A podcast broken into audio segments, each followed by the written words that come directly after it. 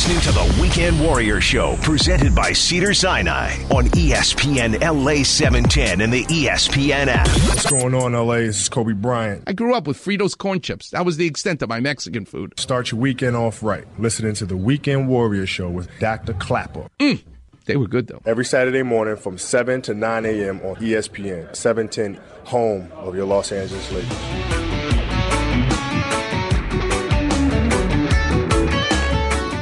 Welcome back, Weekend Warriors. So excited to talk to my guests, Marsha, Nathan, Natasha from Mint Surfboards. Marsha, thanks so much, and thanks to the gang for getting up early to be with us. Thank you for having us. I can't thank you guys enough because I'm back in the game thanks to you guys surfing it up in Ventura. I just love it. Give us some background, Marsha. How did Mint Surfboards get started?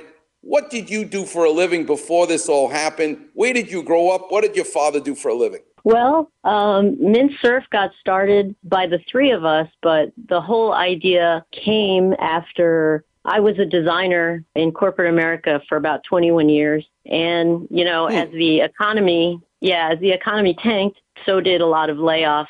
So I was laid off after 21 years with the same company. And it kind of left me wondering, what do I do next? And so Nathan and I had become friends with Tasha through her shaping a custom board for me and just for all the ding repairs that Nathan needed on his board. Um, we became friends with her. Exactly. And so as our friendship grew with Tasha, you know, I realized that I didn't want to go back into corporate America. And we just decided, hey, let's do something together. And hmm. with a, with a lot of support from some really kind of big people in the surf industry, we just decided, let's just do it. And we opened up Mint Surf. Amazing. And where did you grow up? What did your dad do? I grew up on the East Coast, actually, like in the mid Atlantic, Pennsylvania, Maryland, Delaware area, as did hmm. Nathan. And my, my dad was actually a doctor. Wow.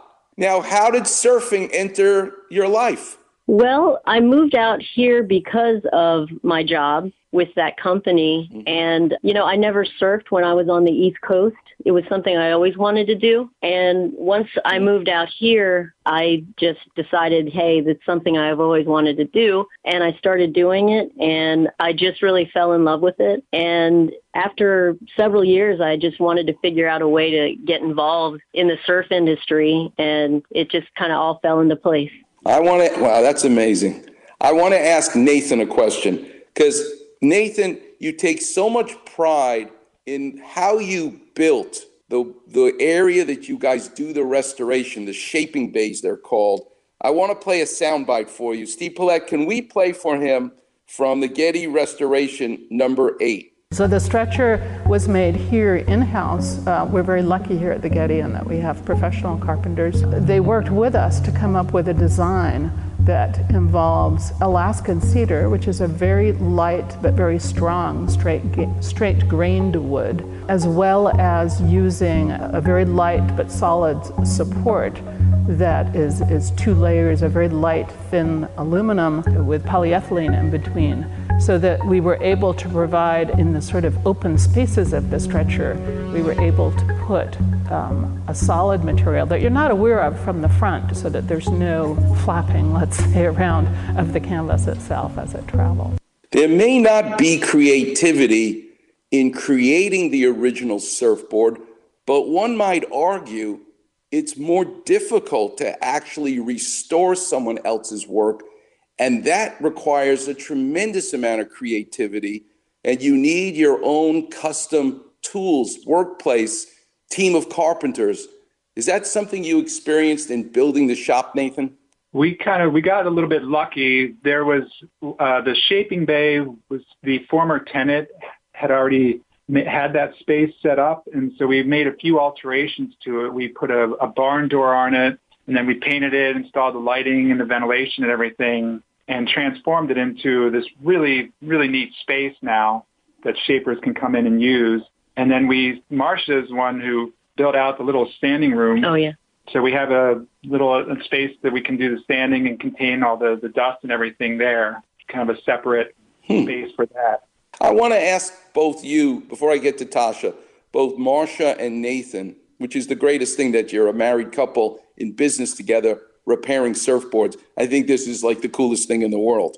But riddle me this what is it that you enjoy, it seems, more about repairing someone else's work rather than actually building it from the ground up, creating the original surfboard?